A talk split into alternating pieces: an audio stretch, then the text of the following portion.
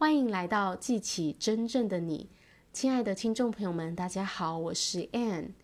有一句话说：“你所见到的世界是从你的内心开始的。”我今天要跟大家讲我的老师 Mary 的故事。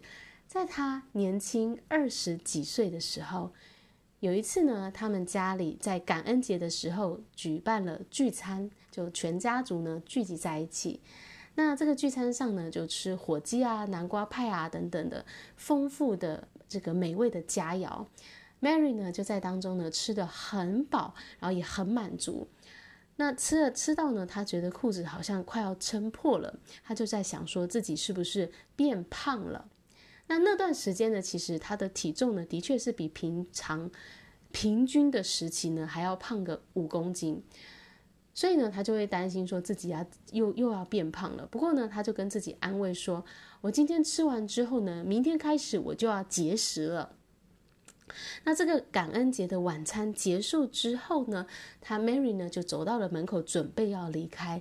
这时候呢，他的嫂嫂呢就走到他的面前来，对他说了一句话哦。他 Mary 听了觉得非常的受伤。这个嫂嫂就跟他说：“你看起来像个奶油球。” Mary 听了呢，心中就非常的不舒服，觉得受到了冒犯。她呢就一句话都不说，就走了出去，还把门给甩上。然后呢，他就开车回家了。到家里面后呢，他甚至连镜子都不敢去看哦。那他上床睡觉的时候呢，脑中就一直在想说：“我真的变胖了，我真的变胖了。”然后呢，他说：“哎，可是我的这个嫂嫂怎么可以这样子说我呢？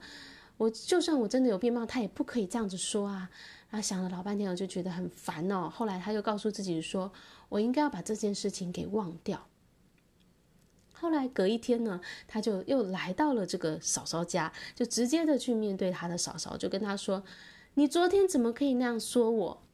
他嫂嫂呢就露出觉得莫名其妙的这种表情哦，跟他说：“昨天我说了什么？”那 Mary 就跟他说：“你昨天说我看起来像个奶油球啊。”这嫂嫂就想了一下，说：“噗嗤，他就噗嗤一笑，就说：‘哎呦，我昨天是问你说，你还要不要来点奶油球？’ 那这件事情呢，就成为他们家族当中的笑话了。那这个 Mary 呢，也在这次的事件当中意识到一件事情，她意识到说呢，其实呢，这个对话本身，这个嫂嫂对她的想法本来没有说她胖的意思。”但是呢，因为他自己在这件事之前，他已经先觉得自己胖了，他已经先批判了自己，所以呢，当今天经历这件事情的时候呢，他才会感觉到自己被批判，感觉到自己是是被被这个被冒犯的。那这个其实呢，就是在说，在我们所见到的世界所发生的事情呢，其实都是我们自己内在信念的证明，这些外界所。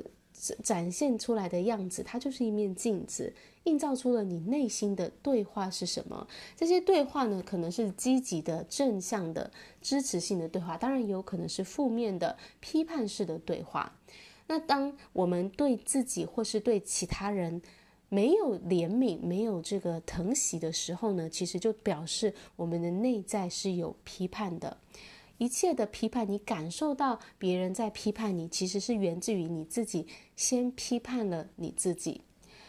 所以你所见到的世界是从你的内心开始的，跟外界对方其实是没有关系的，是你自己内心先有了这些的想法、这些的批判，而这样的信念呢，就在这个外在世界展现出来了。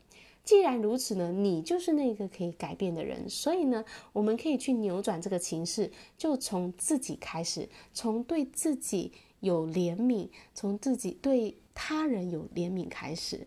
当我们用怜悯去开始自己的一天的时候，诶，这些批判就会开始消除，我们的世界就开始不一样了。所以外在的世界呢，它只是一面镜子，映照出了你的内在信念。当你改变了你对自己的看法，你对其他人的看法，你的外在世界就跟着改变了。好啦，我今天的分享就到这里，感谢大家的收听，我们下一集见，拜拜。